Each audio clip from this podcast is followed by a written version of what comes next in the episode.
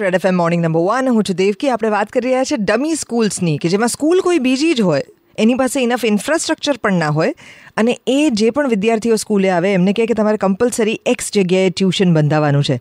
અને પછી બાળકો માત્ર ટ્યુશનમાં જ ભણે.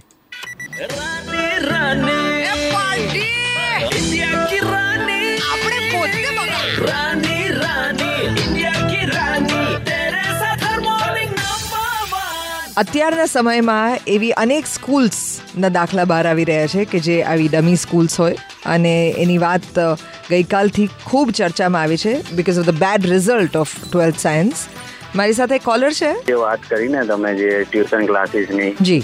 એકચ્યુઅલી મારા જોડે બી એવું બનેલું છે. ઓકે હું જે સ્કૂલમાં હતો હા.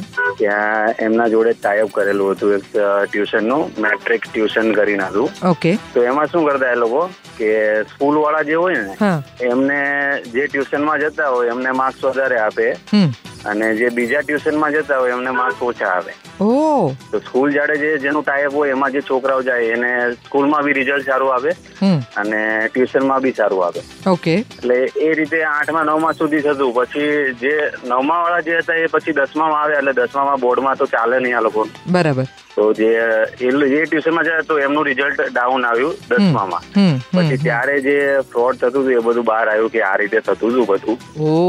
ઓકે. એટલે ત્યારથી પછી આ બધું ક્લોઝ થઈ ગયું અને પછીથી ત્યારથી ટાઈપ જે હતા સ્કૂલના અને ટ્યુશનના એ બધા તૂટી ગયા. તૂટી ગયા ત્યાંથી હા તમે કેટલા વર્ષ પહેલાની વાત કરો છો? હા આઈ થિંક બે હજાર નવ દસની વાત કરું છું. એટલા વર્ષોથી ચાલે છે આવો ધંધો?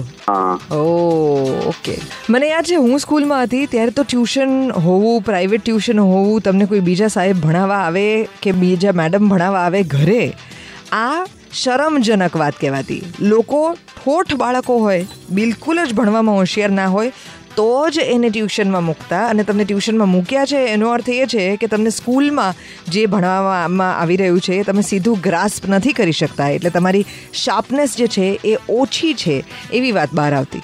અને એટલે દસમા ધોરણ સુધી તો કોઈ ટ્યુશનનો વિચાર સુદ્ધા નહોતું કરતું. એટલે આ કમ્પલસરી એ તો વાત જવા દો, ઉલટાનું આ પ્રકારની પરિસ્થિતિ આવે તો લોકો એકબીજાને કહી નહોતા શકતા કે એમણે પોતાના બાળકને ટ્યુશનમાં મૂકવો પડે છે. આ પરિસ્થિતિમાં હું ભણી છું. અને હવે આટલો બધો મોટો બદલાવ જ્યારે જોઉં છું, ત્યારે મને પોતાને પણ શોકિંગ લાગે છે કે આ ડમી સ્કૂલ્સની કેવી ઇમ્પેક્ટ બાળકોની ઉપર પડતી હશે. દેટ મીન્સ ગ્રુપ એજ્યુકેશન કે જેમાં એક બાળકનો સર્વાંગી વિકાસ થઈ શકે અને સાથે આટલા બધા લોકોમાં તમે ફોકસ કરી શકો છો કે નહીં, એવી તમારી સ્કિલ ડેવલપ થાય. એને બદલે આપણે બાળક એકલું હોય વન ઓન વન હોય, તો જ ફોકસ કરી શકે, તો જ શીખી શકે. એવા એક લિમિટેડ રિસોર્સની અંદર બાળકને મૂકીએ છીએ. આવનારા સમયની અંદર એવી અનેક ચેલેન્જીસ આવશે કે જેમાં એણે બધાની સાથે ભળીને કંઈક શીખવું પડશે.